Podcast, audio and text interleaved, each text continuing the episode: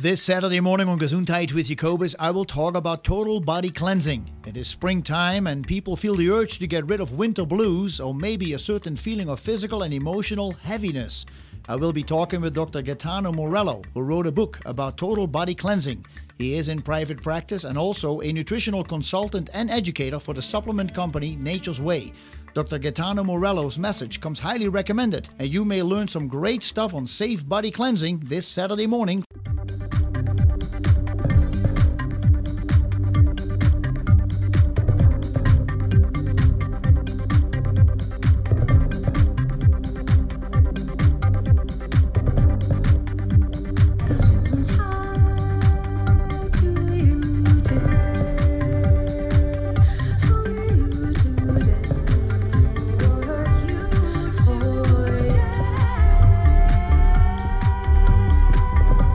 Welcome to Gesundheit with Jacobus, Health Talk Radio, integrating allopathic and all natural medicine one show at a time. Here is your host, Jacobus Hollowine. And good morning, everybody. good morning, everybody. Welcome to the program. This is Gesundheit with Jacobus. Good to be with you. Chuck Martel with me in the studio. Chuck, good morning to you. Good morning, Jacobus. Uh, you, I you heard you had a very interesting week. Uh, it started out with a uh, very powerful uh, TV show uh, this last Sunday. But maybe we can get to it later, talking about one of the guests who's been on this radio show many times and had kind of a bad rep at CBS Shocking, TV. just shocking. Just shocking. But we'll talk about that more if it comes up. We are uh, good to have you with me in the studio, Chuck. It's always good. And uh, folks, uh, as always, as we talk about health, healing, or healthy lifestyles, the information that is given over here is just that information, education, entertainment. We're not here to diagnose, treat, or cure. Any further information you would like regarding your health or somebody close to you, make sure that after the program you either contact the guest directly or that you see a physician of your choice and read up on information available over internet. Uh, wonderful magazines, books. Just become the best educated person you can be in your quest for better health. So, once again, thanks for tuning in today to Gesundheit with Jacobus. We'll be on till 11, and we hope you stay with us as much as possible because we're having a very interesting program that we haven't talked about much. It is uh, cleansing, cleansing the body. And uh, Dr. Gaetano, Gaetano Morello, who is with me on the phone, is a naturopathic physician practicing in West Vancouver, Canada. He received his Bachelor of Science degree from the University of British Columbia and his Doctor of Naturopathic Medicine from Bastyr University of Natural Health Sciences in Seattle, Washington. For the past 15 years, Dr. Morello has been training and educating physicians, pharmacists, and health experts on the scientific use of natural medicines in the field of cardiology, immunology, gastroenterology, anti aging, and detoxification. Contributing author to the authoritative text on alternative medicine, the book is called A Textbook of Natural Medicine. He is also author of The Fiber Miracle. Dr. Morello has also written hundreds of articles, such as article on epilepsy, an alternative approach, glucosamine sulfate, a novel ingredient for arthritis, treating epilepsy effectively, ozone therapy for the treatment of herniated intervertebral disc, psoriasis, understanding disease and treatment options, therapeutic choices on benign prostatic hyperplasia, natural medicine journal, probiotics, children, ear infections, cause and treatments. He is a lecturer and regular contributor to a number of magazines, journals, and publications, and Dr. Morello has hosted and appeared on numerous television and radio shows discussing the power of natural medicine. And uh, Gaetano is spelled with a G A E T A N O. It's uh, his website, which is under construction, but that's where you can find more information very soon. It's drgaetano.com. Uh, Dr. Morello, I much appreciate your spending your time with me. Good morning to you, and thanks for uh, thanks for being with us. Good morning to you. How are you? I'm doing very well, thank you. You are a busy man, uh, running your clinic and uh, doing radio shows and TV shows. Uh, I don't know how you fit it all in. yeah, you know, and I have think, a family. yeah, you know, I think you just adapt to uh, uh, to the different levels of uh, of uh, busyness in your life, and uh, that's what well, that's what I've learned in, in the past uh, 20 years of uh, of practicing and lecturing. And uh, I, I think as uh, as you get busier, you you, you can adapt and, uh, uh, and and be successful at it. Uh, you know, uh, I remember Darwin's when looking uh, reading some of Darwin's work, and uh, he said it's not the uh, necessarily the smartest or the strongest who survive, but those who can adapt. And uh, well, that's that's true. That's true. Yeah. So I've given a lot of thought to adaptation, and also in health, that we our bodies are always constantly trying to adapt to the environment around us. So. Uh, hopefully, we'll get into that as we progress through the program today. Yeah, it's uh, from the information that I received uh, about you and, and looking at some of the uh, clips that I saw about you, uh, you just love you just love talking with people about uh, these kind of topics and just giving little tidbits of information on TV shows, things that are practical. And I know that majority of listeners who tune in every week to this program are indeed looking for uh, not just the scientific research that is being done, which I know you will share with us, but also just things that they say, you know, I can do this. I can, I can literally today I can start it, and I know I'm going to be just fine. Yeah, and, and because that's how I started was with, with tidbits of information, and, and what I mean by that is, uh, really, I, I got into the whole field of, of holistic medicine uh, nearly 25 years ago, and at that time, my, my mother was suffering from high blood pressure, hypertension, and uh, at that time, she was on, on a medication called Catapres, uh, also known as clonidine hydrochloride, okay. and she had been on this med for, for a number of years and uh, she wasn't in very good health, or uh, uh, she would often uh, uh, faint and uh, pass out, uh, dizzy, not a lot of energy. Wow. Um, and and you know the whole family was concerned about her, and uh, uh, for for a number of good reasons. One, my grandfather had died of a heart attack, and my aunt had died of a stroke at the age of 52, and so uh, we were very much concerned about her. And at the time, I was uh, I was embarking a career in mainstream medicine to become a surgeon, and uh, uh, my my best friend's uncle, uh, Rudy Volpe, who I've mentioned many times, told me about his doctor in Vancouver, Dr. Roger Roger, who used natural products to treat his patients. And I, I went to visit Dr. Roger Rogers, and and he told me he was the one who introduced me to the uh, uh, to the vast array of information about how diet can play a role in helping reduce blood pressure. And there's a lot of various causative factors of blood pressure yeah. that can be addressed yeah. uh, to help relieve some of the symptom patterns. And uh, you know, that in Europe, there's these tiny little herbs that they use uh, uh, to control blood pressure. And uh, uh, what we, anyways, what, what, we, what eventually happened was we. Uh, we developed a pro- protocol for my mother. I, I, I went to see our family doctor, uh, who had been our family doctor since I was a little boy, and uh, Dr. D'Amico, and I said, "Hey, Dr. D'Amico, I want to see this Roger Roger character. We've got this program for her. Uh, well, here it is. What do you think?" And and you know, uh, this is 25 years ago, and you know, for some strange reason, uh, she agreed to put my mother on this program, and we, and we did, and, and, and lo and behold, within three months, she was off her medications, and her blood pressure was normal. It's been uh, normal ever since, and, Oh, and wow. that's how really my my my my shift happened, and I I, I decided to get into uh, naturopathic medicine and, and move down to Seattle and, and go to school there. And uh, but you know, one of my goals was, you know, when I graduate, I, I'm going to make sure that I share the message with as many people as possible because if that message wasn't shared with me 25 years ago, Yeah. uh, you know, you know, where would I be? Where would my mother be? So, um, Well, so this a- is one of the reasons why I like to talk about alternative medicine. Yes, I, I see that, and and now with what is available personally, uh, I talk to people all, all week long, and one thing that I that I feel with something like blood pressure today, uh, people come in and say, "Well, doctor said my blood pressure was a little elevated, and they're concerned." And I say, "Well, that's that's probably one of the easiest things to fix." And they, they look at you and. And of course, I, I cannot say, well, I'm going to cure this, but the point is, it started at some point. Something went wrong. Uh, things changed in your life, either stresses or diet or environment, work situation. Uh, you move to a bigger town, smaller town. It doesn't matter. Something changed, and your heart starts to tell you how it thinks about it and how it feels about it. And it's, uh, uh, I feel personally that when people come in with blood pressure, that the gamut of in, of, of, of possibilities is so broad that there should be easier ways to uh, to indeed help to regulate blood pressure instead of going on medication.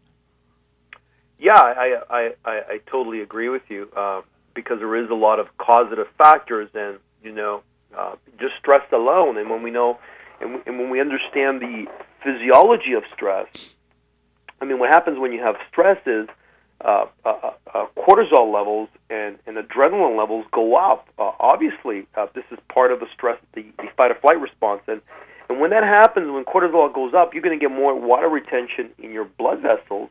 And when you do that, because you've got more blood circulating, because you're in a stressed situation, what happens is blood pressure goes up. So stressful situations increase blood pressure levels without doubt, and that's just one of the uh, one of the factors, one of the causative factors. Obviously, diet is, is another one, but uh, uh, you know, uh, to to to to deal with that, we need to look at re- reducing stress levels within the body. Now, a lot of my patients will say, "Oh yeah, that's easier said than done. How am I supposed to reduce stress levels? I can't. Yeah. I have to go to work. I got to yeah. go through traffic." Yeah. Well, there's there's a lot of natural substances that can actually allow the body to better adapt to stress.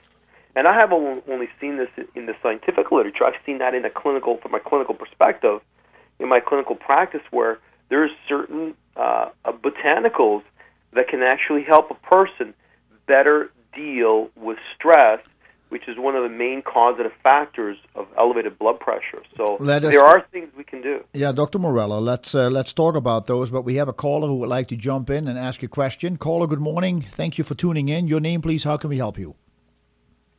My name is Bob. Hey, Bob. Good morning to you. Good morning.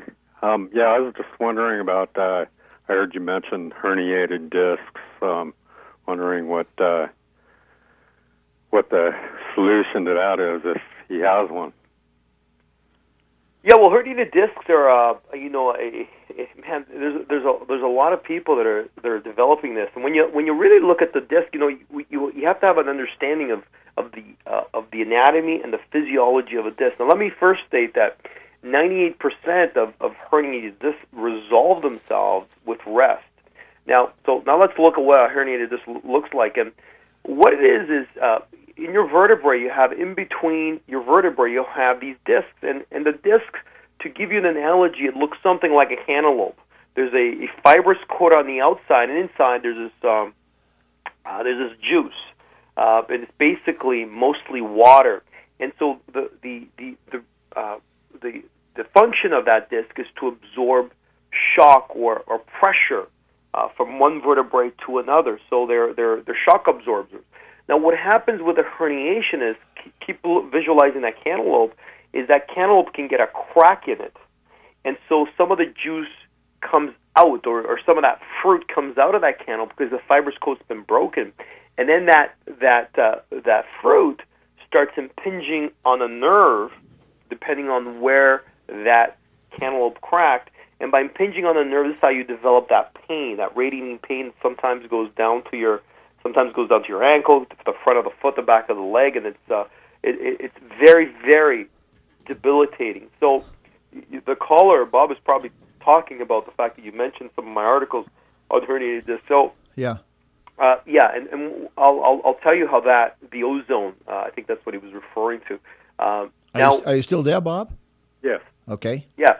So uh, so I just want to give you like a visual of of, of, of, of, of what that looks like uh, utilizing the cantaloupe. Then I can tell you how, how the ozone actually has been shown to work for that. Now, the, the treatment protocols uh, concurrently are, uh, you know, you probably heard of spinal compression, decompression, where they're actually pulling or stretching the spine. And the, the concept is, think about the cantaloupe. If you know, if you kind of pull it, maybe some of that juice goes back inside because it relieves some of the pressure. This is the concept behind decompression. Rest kind of does the same thing. What ozone does, and it's really interesting, it was developed by uh, a orthopedic surgeon in northern Italy. Uh, his name is Cesare Verga, uh, Caesar Verga. Uh, uh, Verga spelled V-E-R-G-A.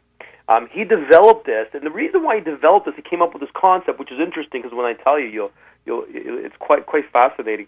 Uh, because he had some patients because he did a lot of uh, uh, uh, surgeries on, on, on herniations. and a Uh-huh. lot of his a lot of his patients couldn't go through the surgeries because they were diabetics, type one diabetics, and people that had a lot of cardiovascular issues. So he couldn't surgically uh, he couldn't have surgical intervention in these patients. So he, he came up with a concept. He, he knew what ozone was, and ozone is O3. Um, I'm sure you've, you've heard of ozone. And what he started doing was he started actually injecting ozone around the herniation. So you go uh, where you follow the spine down, and you're going to go three to four inches on the side, on both sides, and you're going to inject a, a bolus of ozone that you uh, uh, produce through an ozone machine. And what happens is this that when ozone is injected around that disc, it kind of goes to the cantaloupe, and the ozone actually can start breaking down that uh, uh, that fruit that's come out of the crack. So it breaks it down, and then what it does, which is fascinating, it stimulates fibroblasts to go to that area. Now, what fibroblasts are is almost like if you look at that cantaloupe with a crack in it, it's almost like sending uh, a, a needle with thread, and it starts threading that crack, almost like a scar formation on a cut.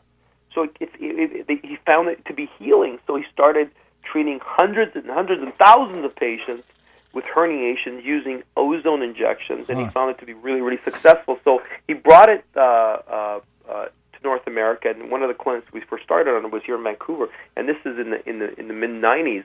And I've written uh, articles on this uh, treatment protocol, and there's quite a few out there now. Like a lot of people are doing ozone therapy for hernia disc. So that's one concept, and and this is what uh, Jacobus was referring to in the articles I've written on, on ozone therapy for herniated disc. So Yes. uh, hopefully that, that's that's helpful um, information for Where you. Where would you find that here in Bozeman? Oh Or boy, is it here? I don't know. You know, I, I don't know uh, eh, where uh, there there are some people in the United States. I mean, what I would do is start looking up ozone therapy for herniated discs. Uh, you could just start doing a, a, a search because I know there are people and in, uh, there are physicians in, in various states that do utilize ozone therapy. Um, Are there and some are risks utilizing to? What's that, Bob? Are there risks? No, you know, I, I've uh, I haven't seen any risks. Uh, I mean, as long as a physician, well, I mean, mo- most of them will, will be trained on, on on how to perform it, but there really aren't uh, uh, any uh, uh, any risk with the ozone going into that into that area because it's really you- you're you're injecting a, quite a distance from the uh, uh, from the spine, so you're not nowhere close to the spine. Uh, as long as it just can get diffused into that into that area. So, and I, I and I, I used to do the treatment. Uh, uh, uh, it was is one of the things I did extensively in in the mid '90s. Uh, now I'm on the road a lot, so I can't I, I, I, I- I can't do the same thing I used to do. So I think uh, Bob. but I, yeah, I think Bob very, that if you yeah if you look it up on the internet, uh, research it, and and then uh, it, these sites often give you where you c- a place where you can find practitioners, and then I Up- would just do a little bit more reading on it and, and see if this sounds very good to you.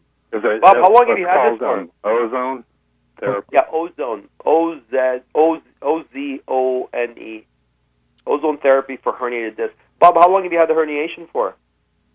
I had it for about two months. Oh, that's it. What's it? Oh, you, that's- you know what? You, you you know, are you, and you've been resting. I mean, your physicians told you to just uh, do rest. Yes, yes. Yeah. But um, Yeah. I was wondering, I, I was actually doing exercises that the therapist gave me to do, Mhm. and it got better to where I couldn't lay on my on my left side, and then, uh, um, you know, I was doing these where I'd push from, I'd lay flat on the floor and then push up with my arms, and that Yeah. seemed to be making it uh, feel better and less less uh, irritation on my on my left side. And anyway, I went back to the to the physical therapist, and she had me lay on her table, and she pushed on my back. And after that, it was it got really bad. Huh. Wow. Yeah. I mean, uh, so I just wonder if she pushed on that disc or what. Yeah, you, you, you remember? Just picture the cantaloupe. You, you press on it. Some of that stuff can, you know, it, it could cause some. Uh, yeah, it, it, it, it, it could aggravate it. Have you taken any anti-inflammatories? Yeah, I'm taking. Uh, um, I forget the name of it, but uh, yeah, I am taking. Well, let, let me give you let me give you a suggestion for an actual anti-inflammatory Okay. uh, that, that I, I've been finding to be uh, uh, uh, pretty pretty uh, fascinating. The product, uh, uh, and, and Jacobus might, might might help you uh, uh, find it. The product is called Curamin, And the company who makes it is called Terry Naturally or Your Pharma. Curamin. It's a phenomenal anti-inflammatory, natural anti-inflammatory uh, that, that, that really easily gets absorbed. The curcuma longa gets absorbed into the bloodstream and stays in the blood for a long period of time. Yeah. And I've seen pr- some pretty dramatic results with this product. Uh, How's it on the liver? Uh, very oh, easy. Very, it's not a boy, problem. It's fantastic on the liver. we're gonna we're gonna have to run. We're gonna have to run, Bob. Uh, Curamin. Uh, I have it available at the store. It is spelled with a C, C U R, A, the M for Mary, I, and the N for Nancy. Curamin. But we got to run. We got to go real quick. We'll be right back with Dr. Gaetano Morello. Thank Stay tuned, please. You bet. Bye bye. We have somebody on hold who would like to chat with you. Uh, caller, good morning. Uh, thanks for joining the program. What is your name, please? And you are live with Dr. Gaetano Morello. You yeah, are... I was talking to an alternate health professional, and she was telling me that dandelions are actually our secret friends, that they help us cleanse the liver, among other things. But she was saying that the root cleanses the liver, and I had heard that the root is for the intestines, and the leaves have something to do with liver cleansing. I have some question about these uh, dandelions. I can pick up on the uh, high plain up here if I go out and get the, our friendly lowly dandelions. Uh, what what kind of properties do they have for cleansing? Well, I think one of them uh, for uh, Dr. Morello is going to answer that. I think you're talking about dandelion root. Is that correct? And I, I don't know. So I don't know if the flowers are going to do the trick for you. Is that true, Morello, Dr. Morello? I mean, I, you know, the roots have some properties. I mean, um, dandelion root has some um, uh, some diuretic properties, and uh, some of the properties that uh, that uh, may have, have be a benefit is that uh, a dandelion can help with bile flow. As we will learn as we will progress through this program, uh, one of the ways that we can, uh, what we need to do when we are detoxifying is making sure that uh, bile flow is, is adequate, and uh, and that's the bile that's produced in the liver, stored in the gallbladder, and it is through this bile that uh, a number of different um, uh, uh, chemicals are are ex- are removed out of the liver. This is how chemicals leave the liver, and so we need to make sure that that flow is, is functioning properly and the quality of that bile is is, is, is adequate. Uh, and uh, uh, dandelions, I mean, they they have a long history of uh, of use uh, in in this area. So uh, there there there there's some, there's some benefits with with dandelion in in, in detoxification. Uh, uh, I wouldn't say it would be the main thing to utilize, but it, it definitely has some benefits. Yeah, she also mentioned uh, Dr. Schulze's method of uh, cleansing, but uh, it sounded quite expensive. What what what would be a poor man's way of uh, taking a uh, spring cleanse? Okay, a poor man's way of doing a spring cleanse. Okay, uh, oh, well, uh, these are the things, and we're going to get into detail about uh, uh, how to how to uh, do this processing. And really, th- this is a key. One of the keys to detoxification is binding the chemicals in in in the gut. And the way that you bind chemicals in the gut is chemicals are brought to the gut in the bile. So bile is this. Bile has a couple of, of purposes in the body. One, uh, we've probably heard of this one, it emulsifies fat. And two, it binds, it carries chemical toxins. Now, let me let me backtrack on that just to give you kind of a, a visual on it. When you consume food, food goes into your stomach acid is secreted into is shot into that food to break it down. That food is then taken into the duodenum, which is the first part of your small intestine. This is where enzymes, enzymes that break down proteins, enzymes that break down carbohydrates, enzymes that break down fats, are secreted into the duodenum from the pancreas.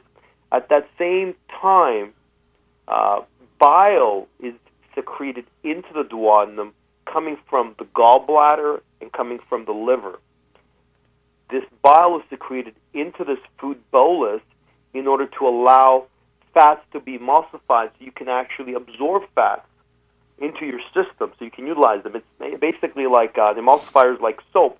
If you have an oil stain on your shirt, you can't get rid of it with water. You need soap. Soap allows fat soluble substances and water soluble substances to come together. This is what bile also does. Now, bile also is carrying the chemicals from the liver into the duodenum. Now, follow me, uh, follow me for a little bit. As this food goes down in uh, lower uh, intestinal tract, what happens is, in most cases, 98% of bile is reabsorbed back into the bloodstream. Yeah, that's right. 98% of all that bile with all those chemical toxins is absorbed back into the blood. That means your toxins are coming right back into the blood unless unless soluble fiber is present in the gut. Mm. When soluble fiber is present in the gut, it will bind that bile and excrete it out of the body. So a key element in detoxification is to make sure you have enough fiber. So you can take, for example, in, increased fiber consumption from the foods that you utilize, and or supplement the diet with a good uh, supplement, a fiber supplement that you can get at a health food store. so uh, oats, oats would be the poor man's way of getting a uh, good fiber. Oats. Yeah, that, that's a way of getting fiber. yeah, poor man's. I like this. Poor man's way. Yeah, so that would be important. Another another important thing is, is purified water. That's important. Uh, a, a good antioxidants. Uh, a lot of good antioxidants are really really important. I mean, antioxidants, and uh, when, once we get into more detail about the detox patterns, you'll find that antioxidants are critical in detoxification because detoxification creates a lot of fires all over the body. So you need fire extinguishers. Uh, uh, antioxidants are like fire extinguishers. So you need and how you how what's a poor man's way of getting antioxidants is you know fresh fruits and vegetables is a good way of getting uh, a good dose of antioxidants. So mm-hmm. you know th- those things are, are important. And and the other thing that's important is really because this is an ongoing process is really to minimize your exposure. And, and what I mean by that is your total toxic load, the amount of chemicals in your body at any given moment, is equal to your exposure to chemicals minus your body's ability to get rid of those chemicals. So the two ways of reducing overall toxic load is really minimize your exposure, improve your body's ability to get rid of those chemicals, and that's what we when we talk about detoxification. So uh, you know, and how do you how can you minimize? You know, look at the foods you consume. Like start looking at more organically grown foods. I mean, the, the stuff that you grow in your backyard. Uh, you know, uh, look at those uh, look at if you if you need to use creams and moisturizers, use more naturally based ones that don't have all these weird chemicals in them because things are getting absorbed into your skin. You know, look at filter systems for your house. Uh, uh, look at what the kind of flooring you have in your house, what kind of paints you have in your house, uh, what kind of things are coming in contact with your skin. So there's a number of things that I, I know we'll go into that you know you can minimize your exposure and, this, and thus have less uh, uh, uh, body burn or, or toxic chemicals. All right. Well, let me let me just get one more question, and then I'll back off so other people can get in here. Yeah, now, please. I, I, know. Please, will you? Will you? Please. Oh yes, indeed. one big one. Well, this is, uh, these are pretty moderate uh, questions. Now, I, I hear fruit juices have uh, been uh, kind of downplayed uh, over the years. Is it like I? There's this uh, naked juice that uh, has all kinds of stuff stuffed in it. Uh, so, are juices to be minimized, or can you use fruit juices as antioxidants, or, or do you have to be cautious around the juice? Yeah, you could use some of these juices as antioxidants. I mean, there's you know uh, some of the concentrated antioxidants that you can buy in tablet form are, are much stronger. Uh, but you know, my my favorite type of juice is the one that you can make with a juicer uh, because it has those antioxidants. Because you know what kind of fruits and vegetables you're putting into that juicer, and because you have enzymes, enzymes are alive. I mean, in other words, that fruit, that vegetable that you're juicing is living, and those living enzymes, which have all sorts of other functionalities, are getting uh, uh, placed in your body and have a great, great benefit. So, you know, like some of the juicing I do is I'll use carrots, beets, uh, parsley, uh, celery, uh, an apple, and I'm getting a lot of antioxidants. I'm getting a lot of enzymes, and you'll feel the difference a fresh juice has versus one that's been, uh, you know, that's been heated or pasteurized. Uh, it, it's a major difference. So one of the things I do recommend is for you to start juicing in your in your home. Uh, I think that's a, a great uh, adjunct to uh, to uh, uh, to healthy living. Huh. All right. Well, thanks for the call, Daniel. You still there? I guess he hung up. Well, thank you so much for that answer. That's uh, that's wonderful. It is obvious, as we're talking to Dr. Uh, Gaetano Morello, by phone, as he already mentions the word detox, how many issues come up uh, that, that you already mentioned, Doctor, that you say, well, when we really get into detail, we'll learn more. When we really get into detail, when we go through the show, you'll hear about this and that. Uh, I realize that any, any one of these topics, uh, to elaborate on those, we uh, we can fill about an hour per topic. Uh, let, us say we're talking about a, a, a, yeast cleanse or a heavy metal cleanse or uh, just uh, feeling very bloated. What is the issue with that? And, and, and, and people gaining weight and don't understand why.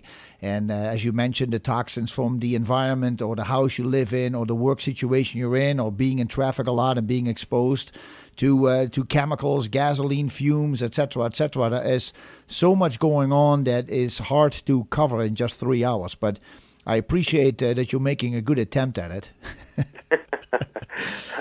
there's there's a lot involved, and uh, uh, you know, uh, so I think we're going to get into this this whole detox. So your your your listeners will because one of the problems with detoxification it's really misunderstood, and there's a lot of um, uh, things out there that really don't work. So really, uh, my my goal is to is to educate on, on what it is to detoxify. Yeah, let's let, let's talk about it. What does it mean to do? What does it? What does the whole detoxing idea mean? Because uh, I see that there are people who will say, "I really need to detox," and you look at them and you go like, "What's wrong with it?" I mean, you you look healthy, you're active. Uh, uh, people, these people naturally have this inclination that they're always dirty, no matter what, how well they do, and so they can take this whole detox to the extreme, and and feel that they have to. There's always something wrong with them, and they therefore they say, "Well, I better detox so I can get rid of this." There are other people who say, you know, I just do it as a maintenance thing. Uh, it's probably good for me as a as a preventative, uh, as a maintenance uh, routine. How does somebody? What, what does it mean to do a detox? How much time do we have? what is that? How much time do we have? Oh well, well right now we have about uh, eight minutes. Okay, man. Okay, okay, great. Um, uh, this is the real. The first reality that we need to uh, acknowledge is the fact: Are we toxic? So I can uh, say with scientific proof that all humans on this planet have chemical toxicity levels in the body. That we have between 400 and 800 chemicals at any given moment that we're aware of. I think there's a lot more in the body, but we just can't measure them all. Yeah. And how do we know this? Well, we know this because there's been a lot of studies done on, on, on, on, on human pollution within the body. Uh, in 2003, the Environmental Working Group uh, uh, created the Toxome Project, where they actually analyzed uh, uh, uh, human pollution in, in, in the body, within the physiology of the body. And what they found was astonishing. in when, when they studied umbilical cords, this is one of the studies, and they studied the umbilical cords of newborn infants, and they tested for 400 chemicals they detected 287 chemicals in the umbilical cord of newborn infants. Wow. They found 180 of those chemicals cause cancer, were carcinogenic. They found 207 of those chemicals were toxic to the brain and the nervous system. And they found that 208 of those chemicals could cause birth defects. Um, the Human Adipose Survey which has been going on since 76, where they've actually analyzing uh, uh, human uh, uh, uh, fat tissues from autopsies and people going through elective surgeries. They have found chemicals in 100% of the people analyzed. They have found styrene, uh, xylene, dioxins, 1,4-dichlorobenzene. 1,4-dichlorobenzene is, is, is it's almost like they, they use it as a uh, as an antiseptic. You'll you'll find it in in urinals that that funny smell that they put in urinals. That's yeah. one four dichlorobenzene. Everybody has it in, the, in their system. PCBs found in 90% of the cases, uh, uh, and all sorts of other chemicals that have been found in every single individual studied. Everybody has chemical toxicities. The question is, are these chemical toxicities, and this is where the argument comes in, are these chemical toxicities that everybody has without question, there's no argument, uh, are they having a detrimental effect on human physiology? That's the real question, and that's a debate that happens between uh, the mainstream and, and the, the holistic approach. Yes. That are these chemicals having a, a detrimental effect? And Rachel Carson, and some of your audience might have read her, uh, she wrote the book Silent Spring in 1960. And she was complaining about this problem in the 1960s. She was complaining about alligators in Florida lakes going from male to female because of the pesticide levels in, in the lakes. Huh. And this was in the 60s. I mean, this is this is proven to be a, the case. Yeah. In 1960, we had this problem, and the problem exists now. Remember, Jacobus, in the middle of the Pacific Ocean, the Pacific vortex, there's an area twice the size of Texas littered with garbage wow. that we can never clean up in our lifetime. It'll never be get cleaned up. Twice the size of Texas, floating garbage in the middle of the Pacific Ocean. Garbage has been broken down and be, become part of the ecology of, of our oceans. Yeah. There is pollution everywhere around the world. Every square inch of this planet has pollution in it. 360 lakes and rivers were analyzed in the United States. In remote areas, they found mercury in all of them. So yes. we are in a toxic bowl, a polluted bowl. We are all toxic. That's just the way it is. Our, the question is, are these toxicities having a negative impact on human physiology? And that's the question that uh, we're going to try to answer in, in, in, in the next uh, hour or so, or a couple of hours. And then how we can reduce those levels in our bodies, how we can minimize our exposure, and what we need to do to, to resolve it. So detoxification is not just taking a kit. There's a lot more involved in it. I see. Wow, that is uh, that's uh, that's quite scary when you think about it. That the information uh, that the information goes way back to the 60s and probably even earlier than that, because that means that if it was discovered in the 60s and they wrote about it, that means it must have been already in the 50s. And and then we're you know I, I totally agree with you that we have an issue that is not always recognized because there are things that are detectable and things that are not detectable. But it is what it is, and we're thriving in, instead of it. Uh, we're still living, we're still uh, procreating, uh, we are still aging, uh, we're getting older as we have ever been. The quality of life is not always that good. But I think that part of the the whole detoxing is also in the eye of the beholder. There are people who always feel that there is something wrong with them and blame it on toxicity and therefore they feel they have to detox. And other people just go through it and they they make a few changes here and there and they're going to be fine. It's not their focus it's not their attention.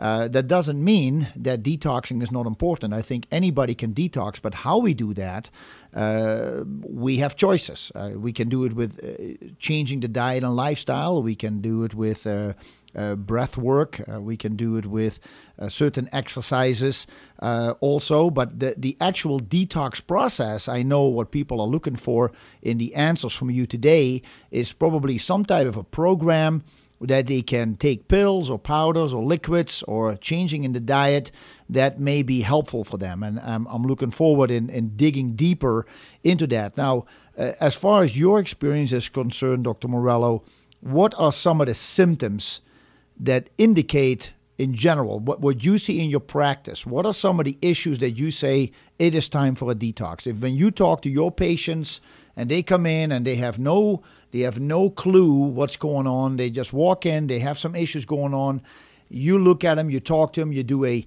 you, you, you take a report on their condition and their symptoms. When what are some of the symptoms that you say it's time for a detox? Well you know uh, because the interesting part is there aren't uh, sometimes there aren't symptoms, um, and it, and it could be related to any condition you may or may not have.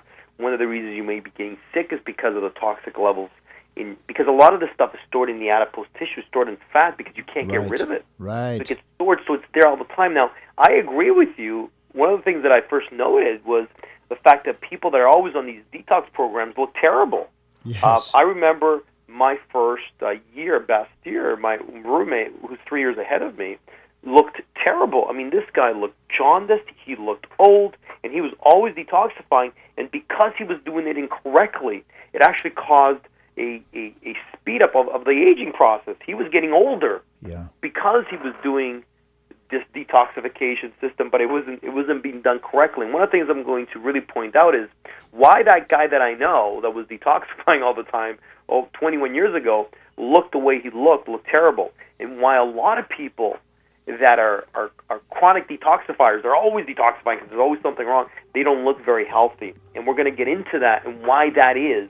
Yeah. Physiologic, what are they doing that's causing them to look so bad? And this is why, you know, a lot of people question detoxification for good reason. Excellent. I mean, it's one of the reasons why I wrote Whole Body Cleansing to really uh, get an understanding of what's going on, how to do it correctly. Okay, well, that is a great time uh, to to stop then at this point, and we'll we'll jump right into it when we come back after the news break. Uh, folks, Dr. Gaetano Morello, a naturopathic physician from Vancouver, Canada, is with us on the phone today talking about whole body detox, a book he wrote. Uh, great information, very practical and helpful. We'll be right back. Thanks for listening. Let's let's we, we were talking about you mentioning uh, a roommate uh, doing a little, maybe a little bit too much detoxing here.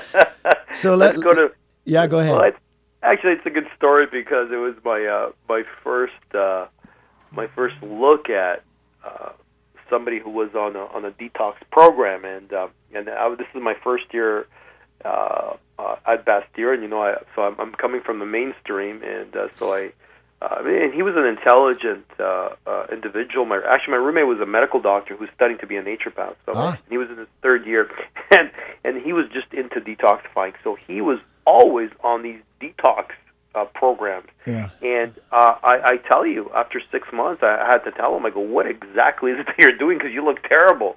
And and he told me he was detoxifying.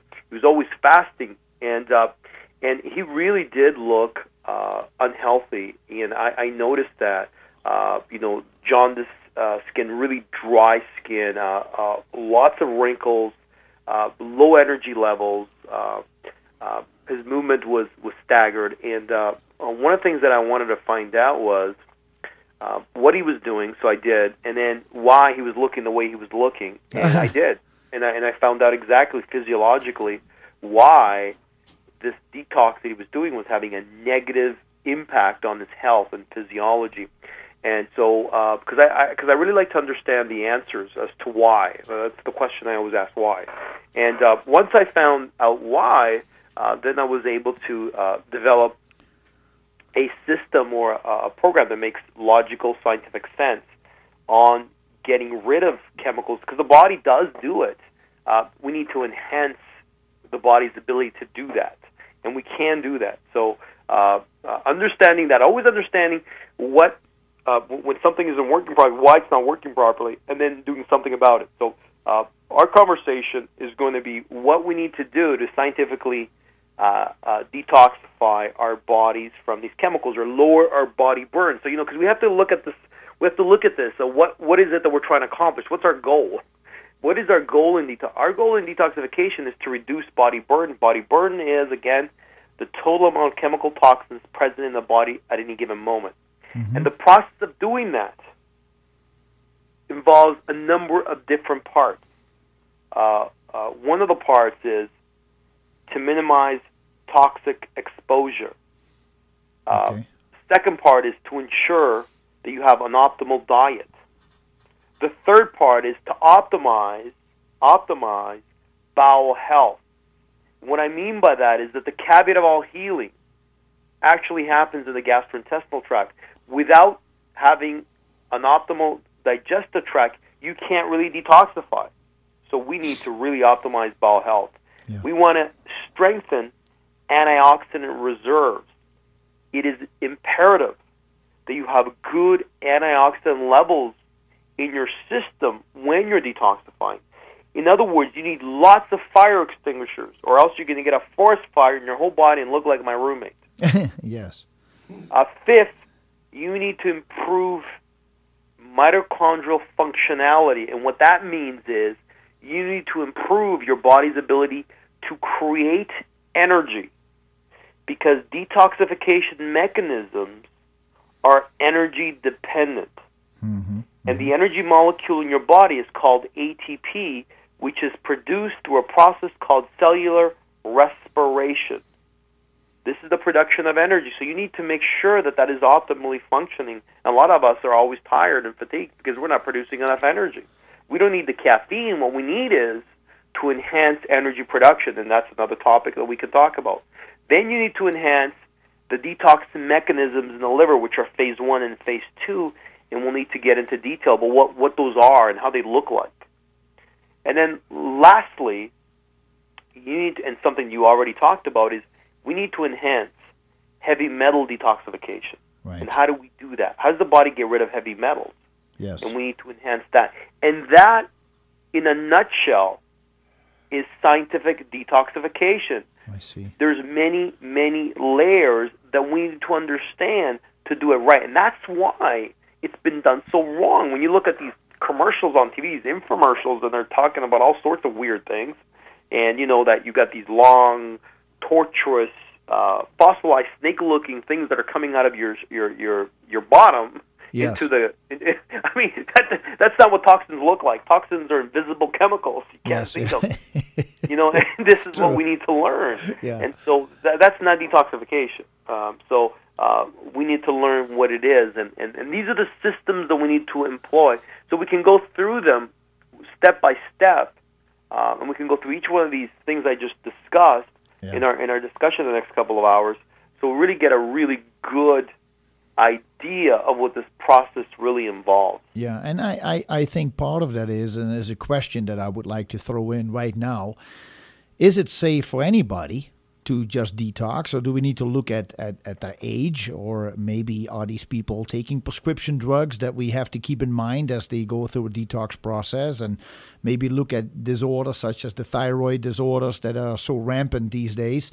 Uh, I think those are questions as well. Anybody can just go ahead and buy some kind of a kit that is like a two week or one month or one week uh, detox thing, and they will probably feel better. But I tell people, uh, uh, and uh, as I mentioned, detoxing as it comes up, uh, it's a popular thing, and people will come to the store or they go to a health food store and then they say, What is your best detox product? And then I tell them, first of all, I said, Nothing is the best unless you come out of it with a plan that you that you say okay this is my step 1 I want to do this but my step 2 is already in my mind because when I go through this detoxing and as I come out of it I am going to make some positive changes in in my life that will enhance the detox and the detox process the, the product that i'm going to take the capsules i'm taking are just going to be the spark that gets it all going and that activates it and then i'm just going to be cruising after that uh, i often see that people like to do some kind of a spring cleanse and then they go right back to where they started and that means that they're not really seeing the progress uh, in three months from now that they were maybe hoping to see. It, it takes an overall approach, and I think it takes some studying. You cannot just take capsules and just take them for the sake of taking it. You will probably see some benefits, but the long term benefits will only be there if you actually read on it, study it, understand it, listen to your body, watch for certain signs and symptoms that may come up that you could expect, and then take that to the next level whereby you actually are changing some of the things in your life. Is, is, that, is that fair to say? Yeah, that's fair to say. And uh, yes, absolutely. And this is why uh, uh, this is the process of anything that you do health wise. The first part is education. You need to learn about it. The second part is utilizing the right tools because there's a lot of products out there that are useless products. So you need to go to a, a health food store that has knowledgeable staff that can put you in the right direction and give you the right tools. And the third part is you have to follow through compliance. So those are three critical elements. That's right. It's it's it's at the beginning of my book that I talk about the critical elements in, in, in accomplishing anything to do with health. You need to have those three: education, tools, and compliance. By the way, how can people get a hold of your book? Um, you know, they can get it on Amazon. You can get it in uh, uh, various bookstores in the uh, Barnes and Noble in the U.S. I mean, Okay. it's, it's, it's readily available. Um, so just look up whole body cleansing, and you'll be able because it, it is a really good, easy to read, uh, scientific approach uh, to uh, uh, to whole body cleansing. The concept of it. Okay, folks, and- and, and I, I agree Yeah, with- go ahead. Go ahead. And I and I agree with what you said. That there could be side effects from this, and I'm going to give you why that is. I, I want I, I like to hear that from you, but I first want to tell people uh, again your name so they can write it down if they're looking for your book, Whole Body Cleansing. Uh, the last name is Morello, M O R E L L O, and the first name is uh, Gaetano, and it is spelled with a G A E T A N O. G A E T A N O Morello and then you can find his information either on Amazon.com or you can go to Barnes and Nobles and other bookstores and check it out. See if you can get the book, if they can order it for you, if you are interested in this, and get a, a layman's as well as a very educated view on how to help the body detox correctly. So uh, go ahead, doctor. Yeah, I'll, I'll give you I'll give you an example of when you said about you know if you have a thyroid problem, if you have this problem or yes. that problem, yes. could this be? Yes, it can be, and I'll give you an example as to why that is. Uh, I, I have a, a, section in my book on, on obesity and, and, and chemical toxins. And uh, one of the uh, references I, I, I, got was a, a, a study uh, from 2004 uh, in Toxicology, the journal. And what they did was this they followed a group of people uh, that they put on a restricted calorie exercise program, uh, uh, and it was a study uh, for these people to lose weight. So what they did was they followed this group of people losing weight, and what they measured was really interesting. They they they measured a number of different parameters. I'll give you some of what they measured. They measured uh, first weight loss. They measured how much fat they lost, adipose tissue. They measured their basal metabolic rate. Uh-huh. This is your your metabolic rate. Uh, at rest, what, how much energy do you need? How many calories do you burn when you do nothing? When you just lay there, that's called basal metabolic rate. Huh. They also measured T3 levels. Uh, T3 is your active thyroid hormone, which controls metabolism. Mm-hmm. Mm-hmm. They also measured organochloride levels. Now, for the your audience who doesn't know what organochlorides are, organochlorides are the most common form of pesticide found in foods. 80 to 90 percent of all U.S. foods have pesticides in them. Okay. Uh, only the organically certified organic foods don't have pesticides, but 80 to 90 percent of all foods have pesticides. Mm-hmm. Organochloride mm-hmm. is the most common form of pesticide. What they found was this in this study. As these people were losing adipose tissue, in other words, as they were losing weight, their organochloride levels were going way up. Oh, of course. Huh. Because they're losing fat. Yes. Now, this is what's interesting. As that was happening, their T3 levels were dropping. Okay. Because the pesticides were having an impact on the thyroid gland, interfering with T3 production. So what happened with these people is their their uh, uh, metabolism slowed right down and their weight loss plateaued. So the, the the the weight loss was actually pinching and allowing chemicals to come out of the body, but because they weren't binding those chemicals, they were impacting the endocrine system. One of those systems was the thyroid gland, really validating what you just said that people need to be careful because they can they can have an impact on on various other systems in the body. What this gives us is a couple of, of really important things. One, verifies what you just said. Two, gives us a new insight onto the obesity problem. Could it be related to chemical toxins in the environment? Oh. And there's a huge argument that's saying yes, there is a relationship because when you affect the endocrine system, you can affect you can affect a person's ability to gain weight because you're slowing down metabolism. And this kind of, in certain ways, uh, gives another insight into why person A, who eats nonstop, never gains weight, and person B, who eats very or less, gains a lot of weight. This this gives us a little bit of information as to what may be going on in those two types of individuals.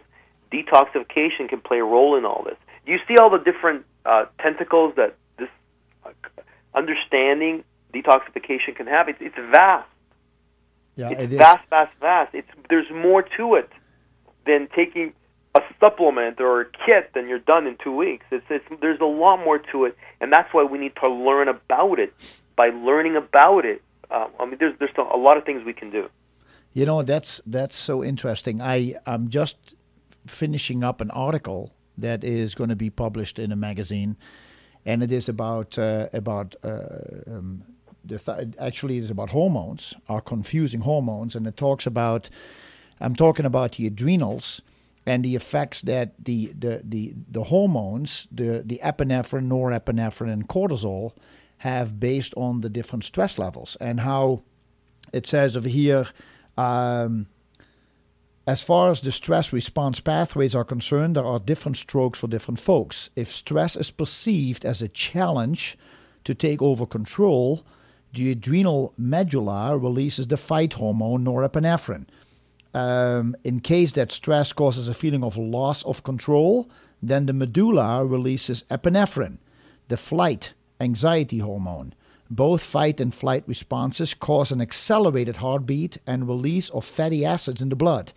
When stress is prolonged and there is a ho- hopeless feeling of defeat, so the people really feel like I can't handle it anymore, then the adrenal cortex releases cortisol, and this may cause a change in eating habits, often referred to as stress eating, which can lead to enhanced fat creation, uh, lipogenesis, deep abdominal obesity, tissue breakdown, and immunosuppression. And it says many people who try to lose weight will tell you that they don't eat much, but it is the stress in their life that causes the overproduction of cortisol, which will take everything they eat and store it in case better times may never come. It is a survival mechanism. For these people to lose the weight, they will need to do more than just eat differently. And and uh, that kind of I think about that as you're talking here about the the the the you said when people are trying to losing the fat, the the the the, the, the toxins come up, the the TSH goes down, the weight loss plateaus. Would you add indeed the stresses of everyday life to it? That it, it just it just goes into a complete survival mechanism?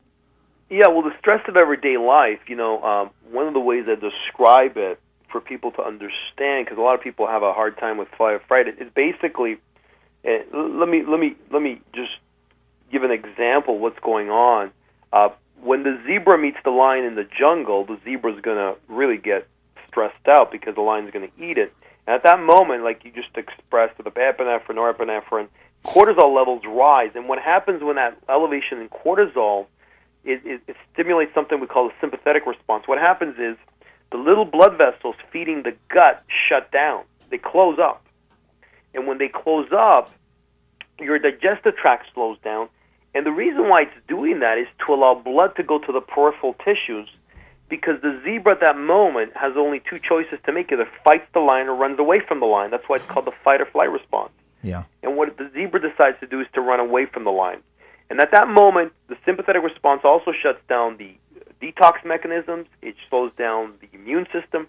And so as the zebra runs, eventually beats the lion. Now it's in the meadows. Everything comes back down. The digestive tract comes back. The detox system comes back. The immune system comes back. And all of a sudden, stress really has saved that zebra's life. And this is what stress is all about. That's why we have that response. But in our daily lives, like you just mentioned, you're stressed because of mortgage payments, because of credit card bills, because of relationships, Yeah. because of driving and trap, whatever it is. And that elevation stays there, so your digestive tract stays shut down. This is why there's so many digestive disorders because of stress levels. Because you're not there's no blood circulating in the gut. How can how can your digestion work properly? Yes. So you create all sorts of havoc in that in that arena, and that leads to oh my goodness, it leads to a, a, a mess. And I, I think one of the things that we definitely need to talk about. Well, we perhaps, will. We will uh, do that as, well, as soon as we come back. right after the break. Yeah, let's Yeah. do that after the break. Then we have more time, and I'm more I'm more restful that way. Folks, stay tuned. I myself have indeed been on a exercise routine and a lower caloric intake uh, regime lost weight, feel great, but at the same time, I see your point that maybe could be very good for me to do uh, maybe now an intense uh, detox program of some kind, and um, I, I, I don't know what it is. I, it, it, in my case, I have to say it's a little bit confusing.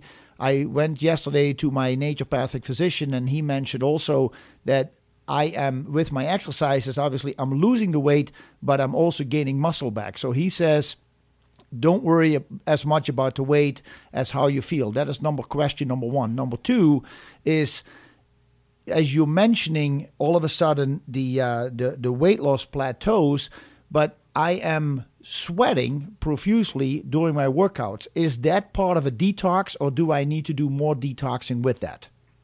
Yeah, that's you're you're.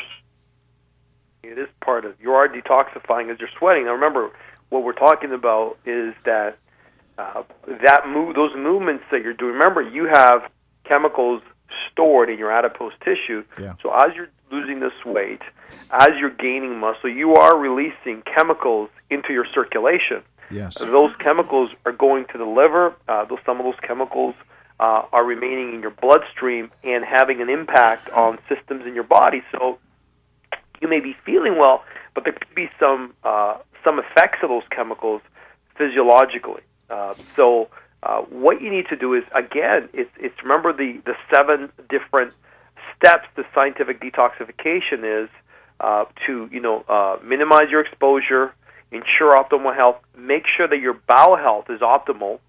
You got to strengthen antioxidant reserves, make sure that energy production is is strong, that you are producing enough energy, and then you support your phase one and phase two detox systems. Um, and we could talk about each one of those. So, uh, in your case, the first thing we always want to do is work on the caveat of all healing. And the caveat of all healing is the digestive tract. You cannot detoxify, you cannot do anything Yeah. unless your digestive tract is functioning normal. And what's a normally functioning digestive tract? Well, let me tell you something. The statistics show that about 40% of Americans have problems with digestion. But the, the, the actual number is a lot higher than that. because if, if I'm in a room of 500 people where I'm lecturing and I ask those people, how many of you have had a digestive problem, everybody will put up their hand. Because everybody's had indigestion, everybody's had bloating and gas, uh, sometimes diarrhea, uh, uh, constipation, um, abdominal spasms. Everybody's had some form of digestive problem at one time or other. And what's interesting about digestion, what's interesting about the digestive tract, is the fact that it is an external organ. It's not even internal, it's external. That's and right. that external organ, what can happen to it is it can get damaged from improper digestion, which can occur because of stress, which can occur because of dietary intake of certain foods that we put into our systems.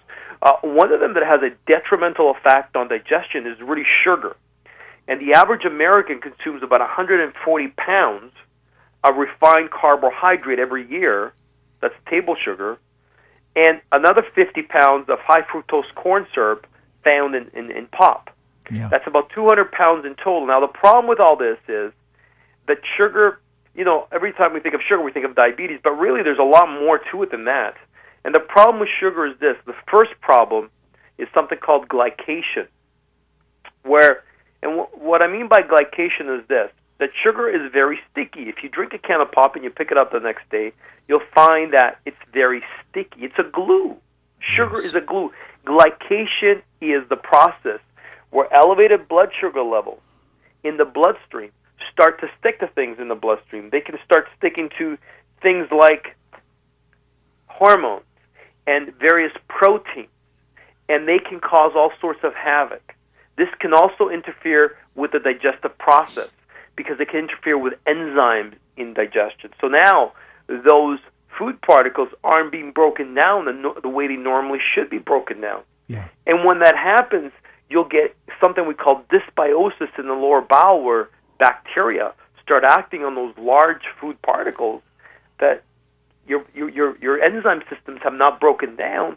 these produce all sorts of chemicals. Uh, some of the chemicals they produce are skatoles and formaldehyde and indoles, and that causes an imbalance in the lower bowel, which will cause a whole environment to shift.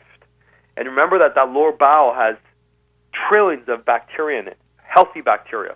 When you change that environment, what happens is the mucosal lining in the gut gets broken down. That mucosal lining protects your blood from all that stuff in your gut. When you break down the mucosal lining, you get what we call, I mean, an easy term is leaky gut syndrome, or an increase in the permeability of the gut to macromolecules. What happens now is this think of the gut as a roof on your house. And the inside, all the furniture and the television set and the furnace, all that stuff is like your internal body. Mm-hmm. Now, what happens is this bad digestion will cause holes in that roof on your house. When you have holes in the roof in your house and it starts to rain, the water gets inside. It will go on your furniture, and that water will create mold. Mm. It can go on your toaster and short circuit it. So the mold on your furniture is like eczema on your hands. If it goes into your furnace, that can, that's like your respiratory tract, and all of a sudden the furnace doesn't work anymore, or your metabolism doesn't work anymore. So it starts interfering with functionality. How does that happen physiologically? What happens is large macromolecules come inside the bloodstream. The body sees them and says, those are foreign invaders, let's attack them. So they create an autoimmune response. They create antibodies to those large macromolecules, which sometimes get confused with your body's own tissues. Sometimes it can confuse with the skin, and you got eczema. Sometimes it gets confused with joints, and you got rheumatoid arthritis. Sometimes it attacks your own nervous system besides the food particles, and you got neurological disorders. So, breakdown in the digestive tract can have all sorts of consequences ongoing. And one of the ways that all this starts is, like I just told you, diet is one key. Another key is every time you have an uh, uh, indigestion or a digestive problem, what, what's the main treatment for all this? Is antacids, H2 antagonists, and proton pump inhibitors. Oh, and what this does, it changes the acidity of the stomach. Yes. And you know, and this is like this is a big thing. Now, let me just give your audience a little bit of background on what this means. See, when you consume food, it, it gets to your stomach. What happens in the stomach is acid is secreted into the stomach, hydrochloric acid to be exact. Yeah. Now, listen to this. The pH of the stomach when you're eating is 1.2 to 2. This is extremely acidic. It is so acidic that it can dissolve a nail.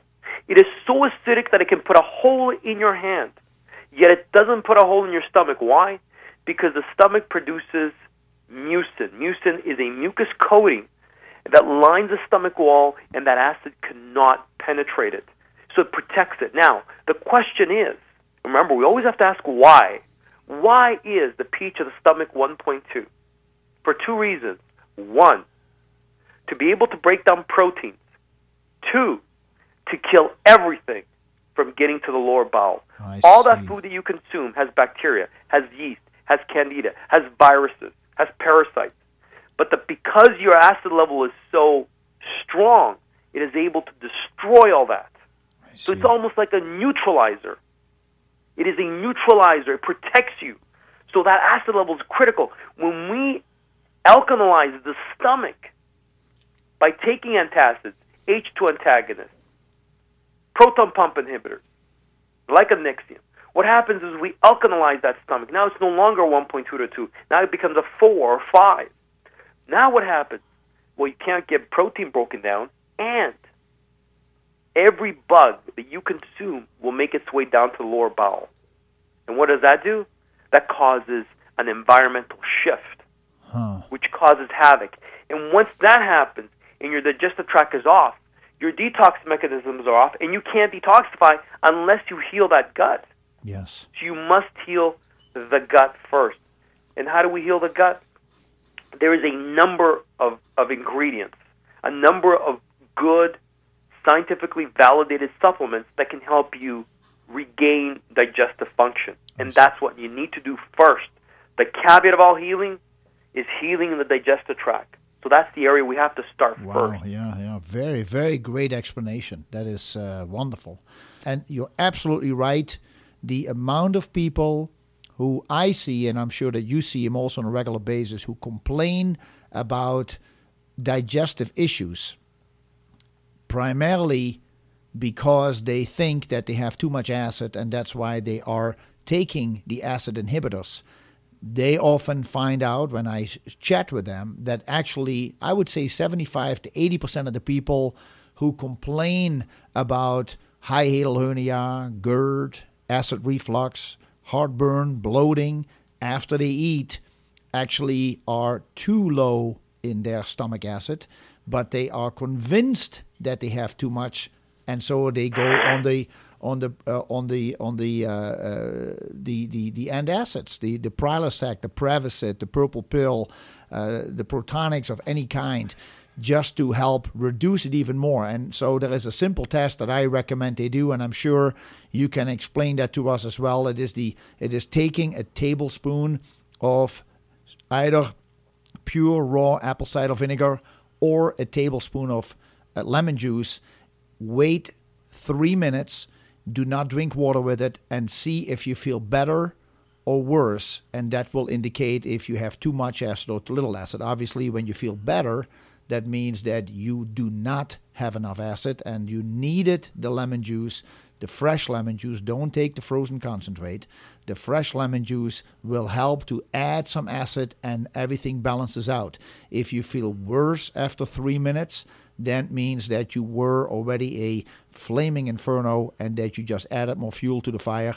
So there are different ways for people to test, but I tell you, Dr. Morello, the amount of people who go through this uh, all the time and who are convinced and also because of the doctors who just listens to symptoms and says, "Well, you sound like you have too much acid."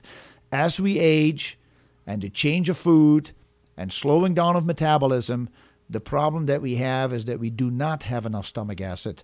Uh, do you have anything to add to that part? But I mean, you already gave a great explanation. But yeah, and one of the things you can do is a lot of times uh, it's because your mucus levels are low in your stomach. In other words, think about this: uh, the your pH of your stomach, your acid levels is 1.2. You know, enough to dissolve a nail. It's not dissolving your stomach because the mucus-producing cells of your stomach produce this layer of mucin that protects it from the acid.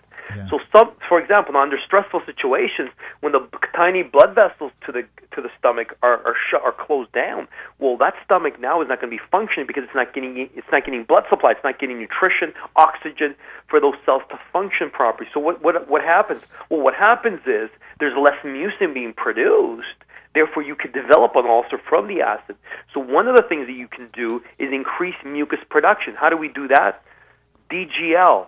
Okay. Deglycyrrhizinated licorice root, or what I call it for short is darn good licorice. That's right. And when you chew that product, and the Ultra DGL, I think is a, I mean, is just one of the most underrated and most powerful natural substances I have ever seen in the industry.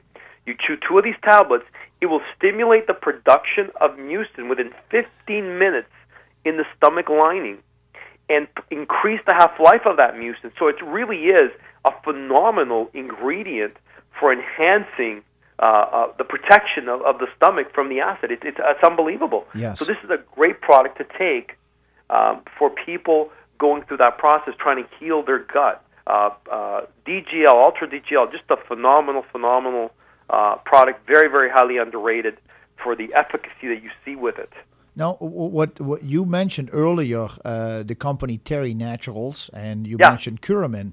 Now, yeah. uh, Terry Lemerand has also come out with uh, Sea buckthorn omega 7. I understand that that also helps to increase the mucus in the entire digestive tract. Would that be another solution for people, omega 7? Yeah, yeah. Uh, well, you know, Terry was the one who actually developed the DGL. Okay. Uh, uh, way back, you know, he was uh, he was with enzymatic therapy for a while, and this is the guy who really got DGL going. And uh, and you know, Terry still thinks the DGL is just a yeah, but th- this is another product that Terry's been uh, developed in increasing mucus because uh, this is a key. This is a key key uh, aspect of to increase that mucus production in the stomach. It will protect your stomach lining. So one of the things I put all people on is uh, a product that can help increase mucin production. And by doing that, you're going to be protecting your stomach lining, and you're going to function better. Yes. Absolutely better. And another one that Terry introduced is the Megazyme, which is the pancreatic extract by enzymatic therapy. This is one of Terry's original products, and it's a phenomenal digestive. En- the only enzyme that I, you know, I found that is, is as effective as, uh, uh, not quite as effective, but I would I would recommend is Wobenzym. That's another one. That's Huh. a that's a German product, Yes. and, and uh, Wobenzym is also quite uh, quite effective. Pancreatic extracts, and you take them. The Megazyme by enzymatic therapy, you take it uh, immediately before your meal. And you take two tablets, and what will, it'll do is it'll supply pancreatic enzymes similar to your own body's pancreatic enzymes, helping break down the food in the duodenum. And this is important. So you'll see less bloating, you'll feel much lighter, so things start to function better. You're enhancing the digestive process, which is what you want to do. And then obviously, you know, what's a big thing now? Take probiotics. Take a good probiotic that can get to the lower gut and provide those those healthy bacteria that have so many benefits in the lower gut. So you re, what you're doing is you're rebalancing the environment of the gastrointestinal tract. Now, does does the Megazyme by enzymatic therapy also contain hydrochloric acid? No, it doesn't. And what is, I find is that important? Is that important then? No, it, it, you know what I find is when you take that megazyme, what happens is digestion readjusts itself. You will you'll be producing the right amounts of pancreatic of, of, of hydrochloric acid. As you will see, cells start functioning better. They start coming back. It's it's, it's unbelievable. It's a, it's an, another underrated product, and and you don't have to wait a week or a month to see it work. It works right away. So it's Huh. an immediate it's an immediate result. So you try it and you get an immediate result. Always take it two tablets before the meal.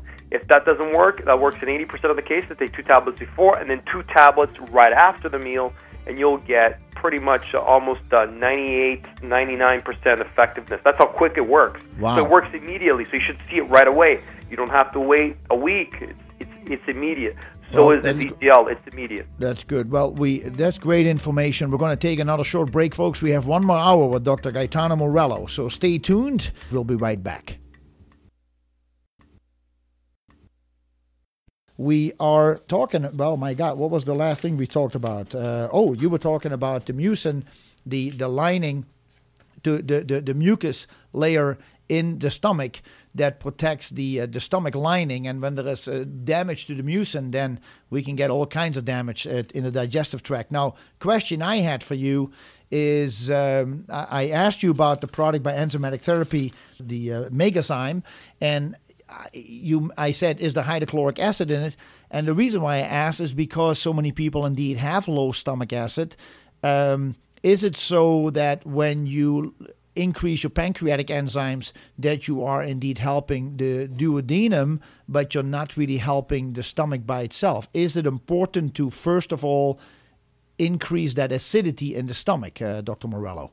Well, you know what I, what I found was when you when you do supplement with pancreatic enzymes, digestion improves. Uh, even if they have low acid, the, the stomach seems to produce more acid. So there's definitely uh, a communication response between the duodenum and and the uh, and the stomach. So there there is uh, some kind of well, obviously there's a link there, but there is a link, uh, and you, and you know that uh, the whole gastrointestinal tract it's it's like a second brain. It, it communicates up and down. There's there's I mean so many neurotransmitters in the gut. I mean there's more serotonin in the gut than there is in the brain. Huh. Um, so there's a lot of neurotransmitters, uh, and so the, the, the gut really is is a is a brain on its own, and it communicates uh, from one end to the other. So there's something about that that helps. Um, we don't uh, we don't know why that is, but it, it happens. So you, you add the uh, the pancreatic extract, and digestion improves, and you'll see it right away. You don't have to wait very long, as I said before. Um, so uh, you know DGL, uh, pancreatic extracts, good probiotic and you know you are uh, on the road to to uh, better digestion and healing of, of the gastrointestinal tract, which is uh, uh, a major major part in detoxification. So you must fix digestion first. We have a caller for you, Dr. Morello. Caller, thanks for joining us today. Your name, please. How can we help you? Good morning. My name is Steve, and Hi, Steve. I was listening to your discussion about the stomach mucosa and pH, and I wondered if you'd comment about coffee. I hear today about antioxidants in it. I have maybe a 14 ounce cup in the morning. But I'm one, wondering about that, and especially in terms of the pH. But my second question is a different one.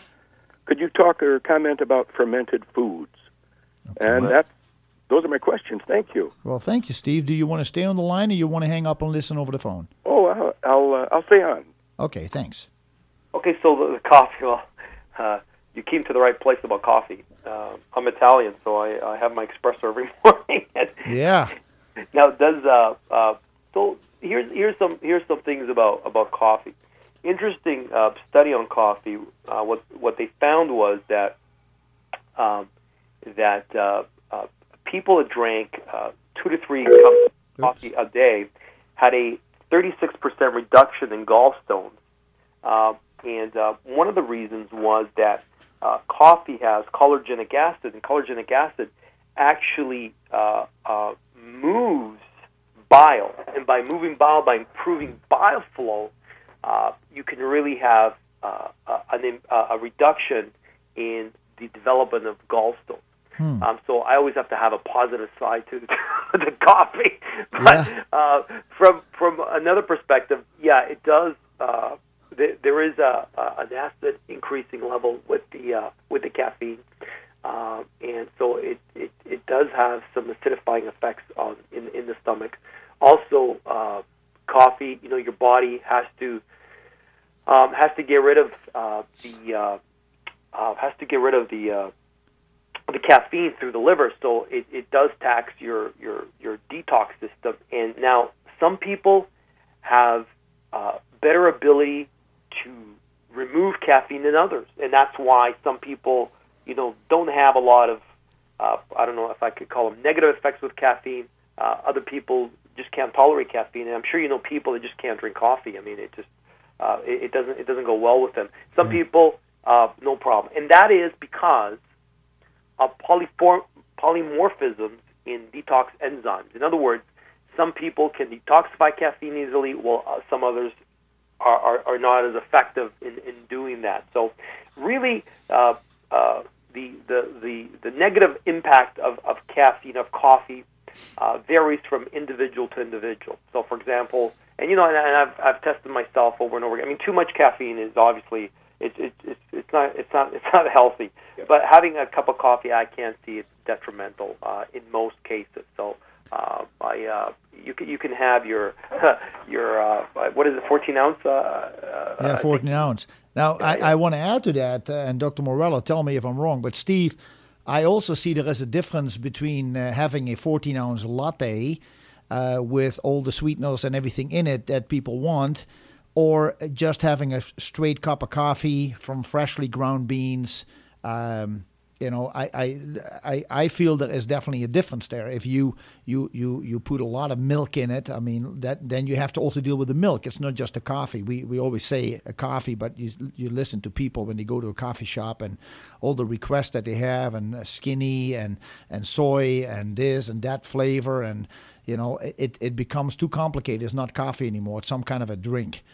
Well, for me, it's a straight brew with half and half, but Yeah. I think maybe like anything in moderation, it's fine. You know, and, and I think uh, I would like to have Dr. Morello explain one more thing about the coffee because, uh, especially since you were talking about the detoxing in the liver, uh, uh, there are also people who do coffee enemas. Now, Chuck and I are usually not in practice of doing that every week. Uh, we usually drink it orally, but uh, I, I'm just wondering if you can comment on uh, coffee enemas.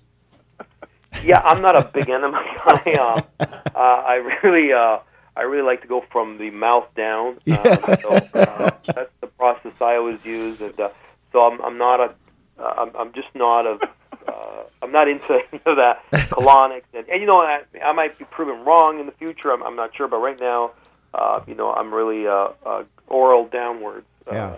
I, I don't go the other direction, so um, Yeah. uh, I, I think it has it, it it just it doesn't sound natural to me, so I I I don't. Well, do, there's uh, been some good research done on it, but I just wonder, you know, and Steve, I probably for that therapy, I probably wouldn't use the Kona coffee. It's just too much per pound.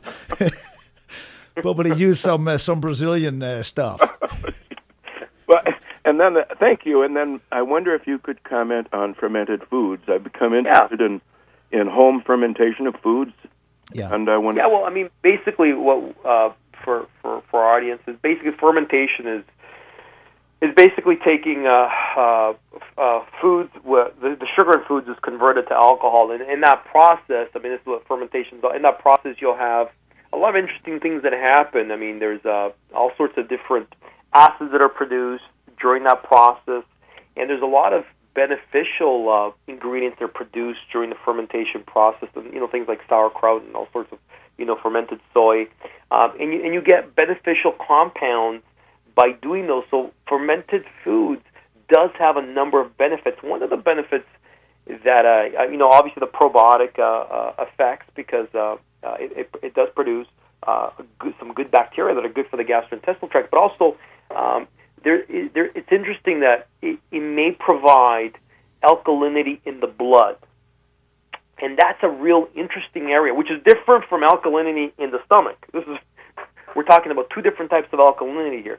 So we know that there are certain foods that uh, can provide uh, that we call acid foods. And when, when we're talking about acid foods, we're not talking about acid in the stomach. We're talking about acid in the bloodstream. All right. And when we're talking about alkalinity, we're now talking about alkalinity in the circulation. Mm-hmm. And so, what is important then? Why is that of benefit? Because we have this big new movement now about eating more alkaline based foods versus more acid forming foods. Again, all this is referring to the circulation, not the gut, not the stomach, because we want acid in the stomach. And so, what this is is this I'll give you an example. When you drink a can of pop, for example, pop has phosphoric acid in it, which is acidic. So when you drink a can of pop and the acid level, the, the pH is probably around a 2.8 to a 3.4, somewhere in that range. When you drink a can of pop, now, in order for the kidneys to get rid of that acid level, you're going to need probably about 30 liters of urine to dilute mm. that acid level to make it alkaline enough for the kidneys to be able to tolerate it because it can damage the kidneys high acid. So obviously the kidneys. I mean, you can't come up with 32 liters of, of, of urine to to dilute a can of pop. So what you've got to do is you have to pull minerals from cells in order to alkalize that acid level. That's right. So you pull potassium, you pull magnesium, you pull calcium out of cells, which are really critical to cells for them to function properly, to ca- to alkalize this acid you have just produced from the food that you just consumed, and that demineralizes your system, causing all sorts of long-term detrimental effects that could, uh, could create all sorts of conditions. So, fermented foods, one of the benefits I believe is uh, its its benefit in alkalization of the circulation, uh, bringing it to more alkaline balance instead of more acid uh, uh levels that are created by the different types of proteins we consume, you know, the cooked foods, the uh, the meats, uh, uh, the, the, the the high amounts of carbohydrates, whereas vegetables uh, give you more alkalinity, and so do fermented foods. So there's a lot of real benefits with hmm. fermentation because of some of the changes that come with some of the uh, uh, uh, some of the nutrients in, in the foods when when they go through this fermentation process. It's, it's quite interesting, and I think it's uh, it, it, it's an interesting area uh, to look at. And I'm glad that you know your audience uh, uh, uh, are, are looking at this. So it's a it, it's it's a neat area of, of study. But f- fermentation, though, uh, should only be like a, a, a, kind of kind of a condiment type uh, addition to yeah, the diet. You know, Is that yeah, right? exactly. Yes, yes, mm-hmm. yes, yes, Does that help, yes, Steve? Yes, thank you very much. Oh, yeah, you're welcome. Thanks I, for tuning in. Bye.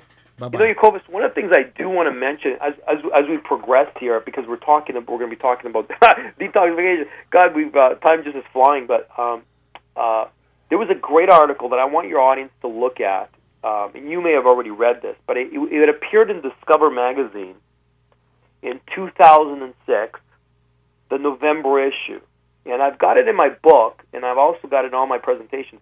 It was a picture of two guys. Okay, now these are these, these are scientific photos. One guy was six foot one, large frame, and the guy next to him was about five foot nine, medium to small frame. Those are scientific two scientific photos of these two individuals standing next to each other. Very different looking individuals who had different diseases.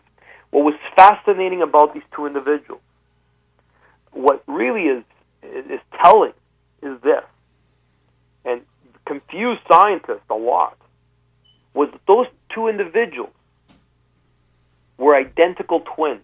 Oh wow!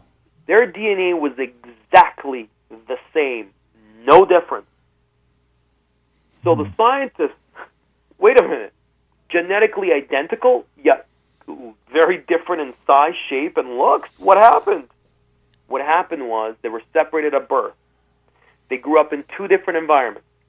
The food they consumed, the water they drank, the air they breathed, the things that came in contact with their skin, the nurturing they received was different. That differential changed the behavior of their DNA. Wow. The field is called epigenetics. Hmm. That genes can be turned on or off depending on your environment. So the environment really predicates what you become. The British Medical Journal in 19 in 2004 states that less than 5% of all cancers are uh, are genetically inclined. That over 75% are environmentally induced. The environment predicates what you become. In other words, the chemicals in your system can change the behavior of their of your DNA. Wow. This is what really everything is all about. It's that DNA and what the environment does to it. So this is a mind-boggling, uh, uh, real rev- revelation of, of, of what the environment can have. Things that we've been talking about for years. Well, here's a picture that proves it to you that it is the environment that predicates what you become. Hmm, that's interesting. It, I think they made a movie of that with uh, Danny DeVito and Arnold Schwarzenegger, wasn't it? yeah, but those weren't identical twins. Those are biological twins. You see, yeah, but you know everybody brings up that Danny DeVito thing. Yeah, those are biological twins. These are identical. Yeah. The DNA is exactly the same. Yeah. So the concept that genetics plays a role in all these things, based on this, is not accurate. And the article is entitled "DNA is not a destiny," and it really is not a destiny. The reason why you get the same things your parents get is because you do exactly the same things your parents do. And this has been analyzed in over 22,000 identical twins worldwide. So it's not, uh, this is fact, and it should give us a lot of leeway into, you know, what Hippocrates said 2,500 years ago. Hippocrates, the father of medicine, said that you shall find disease in the environment, in the food you consume, in the water that you drink, and the air that you breathe. That was 2,500 years ago. Wow. That has come full circle. Wow. It's that's uh, an interesting study. I'll definitely look that up. I hadn't seen that study, so thank you for telling me. I'll see if I can get a copy of that or read about it on the internet. And that was the Discover magazine from 2006 November. Wow, That's right. interesting. Now I have I know we're coming closer to the to the uh, to the end of this segment, and we have a break coming up. I want to post to you uh, a question I got over the email from Carol, and um, uh, the first question is, but I, I don't think we're going to get to that, Carol. So if you're listening, uh, it, she wants you to discuss the popular acai detox weight loss program, unless you want to jump on that. Uh, discuss the popular acai detox weight loss program. The second question is, is there a positive or negative effect on detoxing for persons having hypothyroidism, which was actually one of the things I brought up at the top of the show. And also a heart question is Dr. Morello familiar with pulse pressure and how would detoxifying affect or reduce high pulse pressure? So those are the questions, and uh, you can think about it while we have a while we have a break. When we come back, we'll answer those. Uh, Dr. Morello, Gaetano Morello, will be with us just for another 25 minutes or so. Stay tuned because we will be right back. Uh, Dr. Morello, thanks so much for being with us. I know we're limited in our time, but we just have to make it a part two and a part three at some point in the future. have you had a chance to uh, think about some of the questions that she I, had? you know what? I, I what were the questions? I can just ask them again. Sorry. Well, that that's really a setback that you didn't think about it. I'm just kidding. The first question was, and I don't know if we have time about it, but uh, she asked if you know anything about the popular acai detox weight loss program. The second question was, is there a positive or negative effect on detoxing for persons having hypothyroidism? and uh, uh, she had a heart question. If you were familiar with pulse pressure, and how would detoxifying affect or reduce high pulse pressure? Okay, so okay, I got them. All right, so uh, the first, yeah, the acai uh, weight loss, uh, acai detox weight loss program. I'm, I'm not familiar with. Um, again, detox program should always follow uh, the scientific treatment for detoxification. That's to minimize toxic exposure, ensure optimal health, optimize bowel health, strengthen antioxidant reserves, improve energy production, enhance phase one and phase two, and enhance heavy metal detoxification. That's the protocol to utilize. One ingredient cannot resolve these issues. So, excellent. Uh, excellent. Involved. So that's yeah. the answer that. The second question was about hypothyroidism. hypothyroidism if detoxification. Yeah, it can be done, but again, you have to do scientific detoxification, and that would that could uh, be of benefit to hypothyroidism. So, if you follow those protocols, and remember, you must adjust the digestive tract first, uh, but then see what benefits you can get with the hypothyroidism. Uh, but everybody can be uh, can benefit from a scientific detoxification program. And the last question was about. You know, can I, I before you jump on the last question, uh, I I know that there are people who uh, sometimes feel that they can detox by actually going on a fast and doing, for example, no, a master no, cleanse, uh, the master no, cleanse. And I, I don't think if you have a hypothyroid uh, issue, you definitely should not fast. No, that's why I keep prefacing scientific treatment, scientific treatment, and I keep mentioning the seven topics. And we're going to go. I'll answer this last question, then we're going to go. I'll, I'll, go right into it. Why those okay. cleanses don't work. And the last thing I think it was about pulse pressure. Right? She has high pulse pressure. Uh, yes, you were talking about yeah, high so pulse basically, pressure.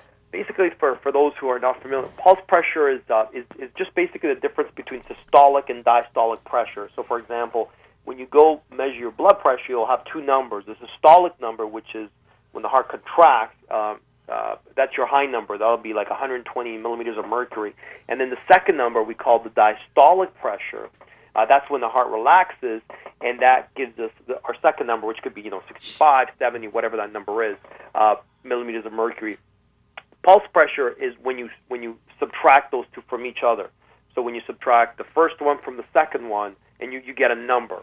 So that number we can classify as being too low or the number can be too high. So, for example, if your BP is 120 over 70, your pulse pressure, you subtract 120 from 70, it gives you 50. So your pulse, your pulse pressure is 50, which is considered above, you know, about about about normal. Uh, uh, when you have, if it's below, uh, say, uh, you know, I, I think it's 20 or 25. If was below 20 or 25, and I don't remember the number exactly right now, uh, you know, uh, a low pulse pressure is indicative of, and basically that's just, and what that measures is, you know, what is the volume of blood coming out of the heart, and, and that could be because of, say, like something like congestive heart failure. We're not getting enough blood flow throughout the body. The, there is enough perfusion. A a high pulse pressure could be, you know, this is when the number is quite high, when it goes over 80, uh, 100, the differential. So, you know, uh, when you have, uh, for example, 120 over uh, 30 would give you 90. Well, you know that sounds odd. That pressure right there. So the the pulse would be uh, pulse pressure would be high, and those could be conditions. You know, we see that in uh, uh, aortic valve regurgitation. We can see that in cases like hyperthyroidism, uh, tachycardia. Uh, so this is, anyways, that's the definition of, of, of pulse pressure. Uh, I, I, the numbers I, I might be off a little bit because I just can't remember every single number. But um, uh, uh, the question is whether detoxification can help with that. Yes, yes. Uh, you know, I think this is a more complex issue that needs to be understood more thoroughly by your physician or cardiologist, where they have to find out what it is that's causing that pulse pressure to begin with. So you need to find a condition before you even even embark on a detox program for that. So, uh, okay. uh, you know, I, I, that's the direction I would go. So, okay, so now let's get into detoxification. Well, I, I, do I do want to do that, but we have a caller on hold who would like to get in okay. touch with you as well. So maybe that will be the the, the, the, the million dollar question about detoxing. okay, uh, caller, good morning. Thanks for tuning in today. You're live with Dr. Gaetano Morello. What is your name and how can we help you, please? Yes, this is Ted, and Hi, Ted. Um, I just uh, I had a couple of things I'd like. Um, the doctor to comment on. Yeah. Uh, one of the things that you've pointed out is the uh, the uh, importance of the stomach acid. Yes. And uh, one of the things that I've noticed over um, the last several probably decades is that we've had this hysteria about removing salt from the diet. And according to uh, Dr. Uh, Joel Wallach, the uh, eliminating salt from the diet is really something that uh, interferes with the body's ability to form stomach acid. Uh, he contends that the chloride uh, ion of sodium chloride salt is essential for the body to produce uh, proper levels of stomach acid. And I also think he's on the right track there in another way because um, iodine had uh, traditionally been supplemented into the diet through salt, and by eliminating salt, you also eliminate a source of iodine. And I think that has led to a, a situation where we have people that are on the verge of having um, hypothyroidism. Uh, thyroid, right, where the thyroid gland just does not have proper levels of iodine yeah. to function properly. And I'd like to hear your doctor's comments on that. All right. Well, thanks, Dad. Okay. Well, I mean, for with the salt, I mean, the, one of the, I mean, one of the issues in America is that we have excessive amount of salt, like like you you, you stated. And when we look at the diet, we do. There's a lot of salt in the diet. Um, so, um, in in my uh, view, we we do overconsume uh, salt. I mean, there's, I mean, we do have, we do need salt. Salt is important. Without salt, I mean, salt's an important. Sodium chloride is an important, uh, uh, important minerals that we need, as you as you uh, uh, clearly stated, to to produce hydrochloric acid, to produce all sorts of other things. But uh, I don't believe that it's the low salt, the the fact that we we don't eat enough salt that's producing the low stomach acid. There's the, the issue has been uh, uh, and you know the mainstream always talks about the fact that we we have too much acid. But the issue is really the antacids that we put in the in, into the into the gut that creates this low acid environment. It really is stems from that and the levels of stress stimulating the sympathetic response that shuts down all sorts of systems in the gut. These are really uh, contributing factors when we look at salt, really there's more of an overconsumption of salt than an underconsumption of salt, and that's pretty well across the board. I mean, we, we, we just u- utilize a lot of it, and it's really be- people that consume a lot of fast foods, and fast foods have salt is used in everything, and so you know there is a a, a, a healthy consumption of salt, and there is a, a, an overconsumption of salt. And when you look at it, when we look at the gamut of the population, in my 20 years, you know, uh, if you ask me the question, how many of your patients had low salt consumption? You know, I, I, I can't say that uh, many of them have. If you ask me how many of your patients have an, a, a stomach acid problem, lots of them have. Is it due to, to, to salt intake? I have to say no. It wasn't because of salt intake. And how do I know that? Because I've adjusted those issues without changing salt intake. So, uh, you know, from a clinical perspective from my clinical experience in, in my 20 years in practice and all those and I and and, and, and, and you know I work on everybody digestive tract. Everybody comes in, the first thing I do is digestion. That's the first thing I do with everybody.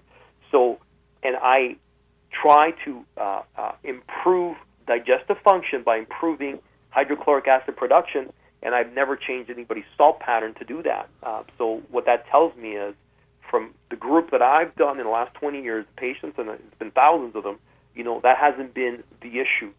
Uh, the issue has been uh, uh, other things, other other other contributing factors.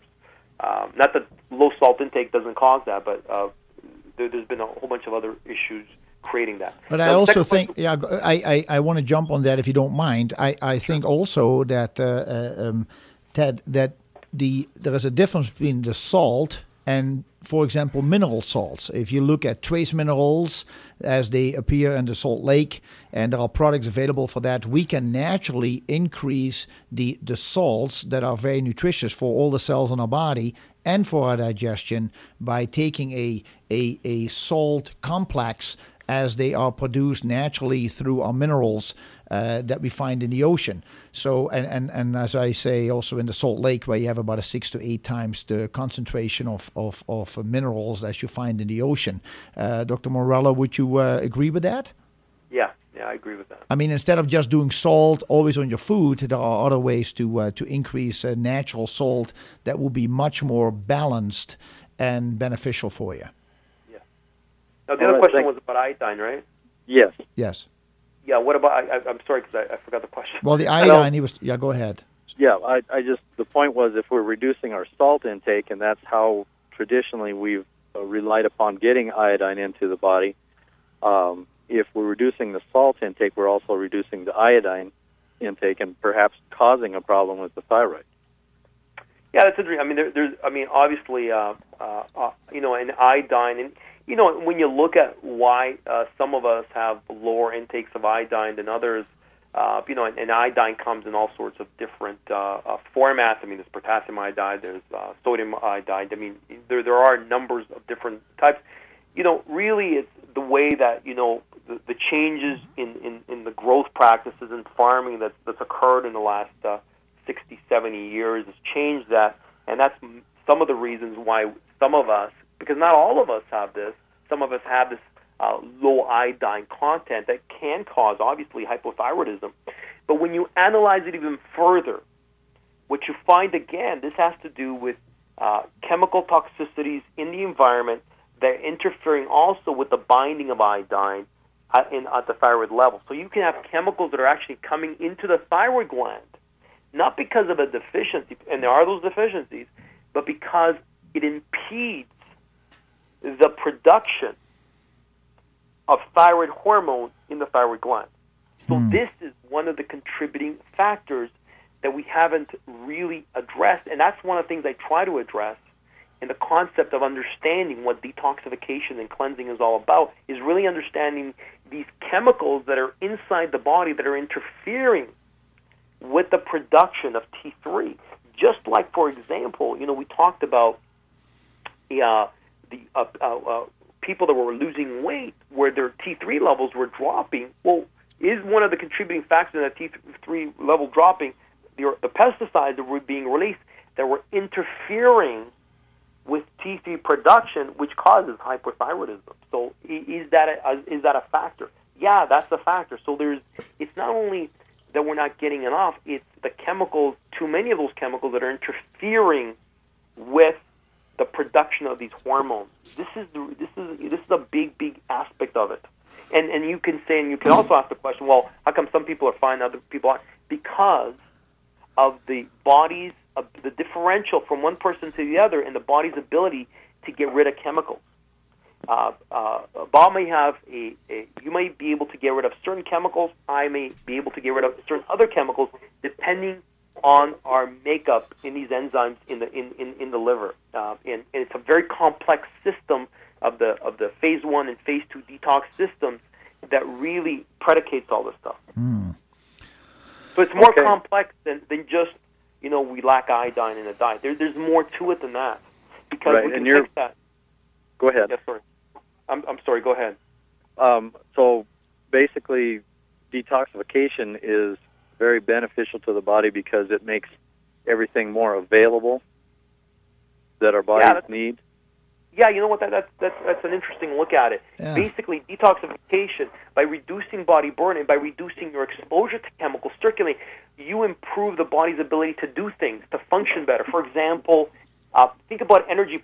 What is energy production? Energy production is this: it's taking oxygen, mm-hmm. it's taking sugar, it's taking coenzyme Q10, ribose, and producing your energy molecule called ATP. That occurs in every single cell of your body in these little organelles, these energy producing factories called mitochondria. Your heart cells have over 3,000 3, of them per cell. Your muscle cells have about 350 of them per cell. These are the energy producing centers. Now, if you have chemicals in your body, they can actually interfere with that production of, of that ATP, that energy molecule. Think about all the people that are fatigued. Is one of the reasons why they're fatigued is because this process, which we call cellular respiration, is occurring because of interfering patterns. Yes, this is a contributing factor. We we can show that.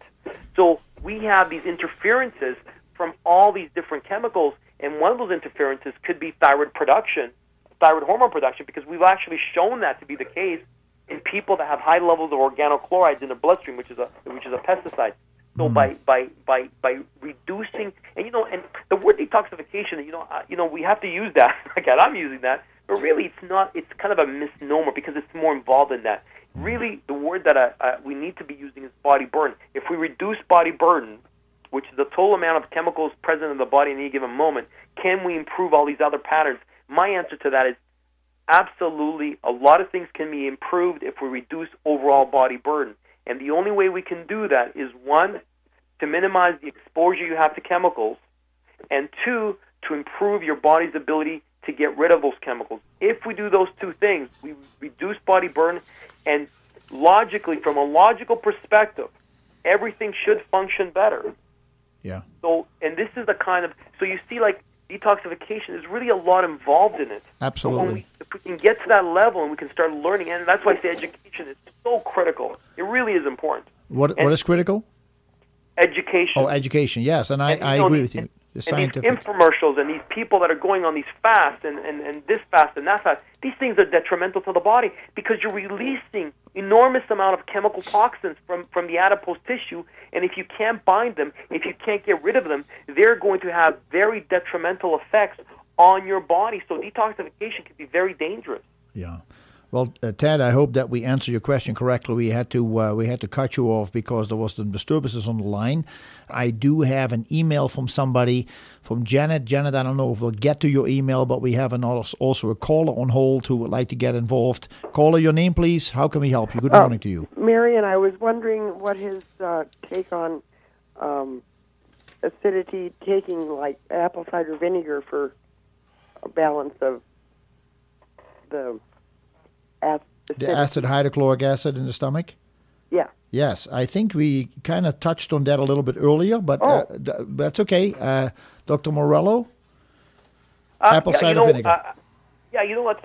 Apple cider vinegar is really interesting, in because you think you know as an acid, but uh, you know it has some alkaline properties when it gets absorbed into the bloodstream. So it's kind, it's, it's kind of a, a, two-edged sword uh, with benefits. Um, so uh, one of the things that uh, Jacobus actually mentioned was that by taking the apple cider vinegar, if you have if you have uh, sensitivity to that, uh, that means you're producing too much acid. It's an interesting test to analyze. It does kind of indicate that, but it also indicates the fact that you may have low mucin levels in the stomach as well. So you want to take some DGL to increase those mucin levels.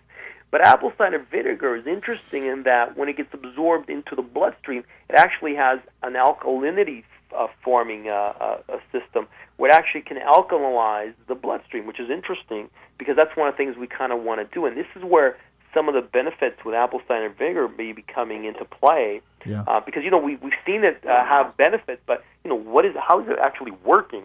Uh, one of the things I always ask is why. This is why I don't condemn anything because we don't know until we we, we, we find out more research about it. But it seem, it may be having some alkaline effect in the bloodstream, yes. uh, which is something we want to do because we do have a lot of acidity in the bloodstream, which is causing demineralization. So uh, I think it has some benefits. Yeah, and I, I also think that uh, that sometimes we talk about acid and we talk about alkaline, and everybody says, "Oh, acid is bad, alkaline is good." It doesn't work that way. You have you have three ways to check. You have your saliva, you have your blood, and you have your urine, and you cannot be alkaline in all of them. It, it it has to be there has to be a balance, and the body is trying to regulate it all the time because it is really in your service. And so we just need to give the body the tools to to to provide that service of digestion and healing and rebuilding and regenerating, and to slow down aging as much as we can by uh, by taking the right nutrients and and and uh, you know uh, detox is also very important. Now, uh, thanks for that call, Mary. I appreciate it. Apple cider vinegar, good information. And if you want to read more, uh, Dr. Braggs, B R A G G S. Wrote some very interesting information about uh, uh, apple cider vinegar and the therapeutic effects of apple cider vinegar. Of course, that is the raw apple cider vinegar, the unfiltered one, not just regular white looking apple cider vinegar that has an apple on the front. Uh, that's not the same thing. Uh, I have an email. Maybe we can get it in. Uh, we have about a minute. Uh, Janet asks a question. She says, I have heard from an Ayurvedic practitioner that taking digestive enzymes will prevent the body from making those enzymes on its own, and that there are other ways to help the body to produce them. Uh, she says, if you take Megazyme, do you need to take it for the rest of your life? Or does it help your body balance and regenerate so that it starts producing the enzymes on its own? Great question. I, I get that question asked all the time. So I'm pretty familiar with it. Yeah. What happens is, yes, um, it does help the body get the pancreas going again. So you know you don't have to take them for the rest of your life. You take them, and uh, and the pancreas gets going because you're giving it that period where it can rec- recuperate. So it, it actually uh, does the opposite. Um, so it allows the pancreas to better regenerate itself and help the pancreas better produce enzymes that you need. So it uh, it does the opposite. And remember this: uh, uh, is it Janet? Uh, Janet, that Janet. The, the, the body is always replicating itself. Your body is turning over continuously. Making, for example, your thigh gets remade in every four months. So hmm. everything is regenerating itself. The body continuously gets remade. So the things you put in it will, in, in, in essence, be what you become. So it really is important to remember that. So the pancreas also regenerates itself. So by, by giving it that rest period, that support system, it is able to regenerate itself and reproduce uh, the levels of pancreatic juices that you need to digest. So, Well, I, I think it's a great end. I know we're going to have to do another show where we really dig deep into detoxing. But Dr. Gaetano Morello, thank you so much for being with us and all the best with your research. all the best to you as well. And a great, great, great show, and, uh, and thank you for having me. All right, folks, we'll be back next week, Saturday from 8 to 11. Talk to you then.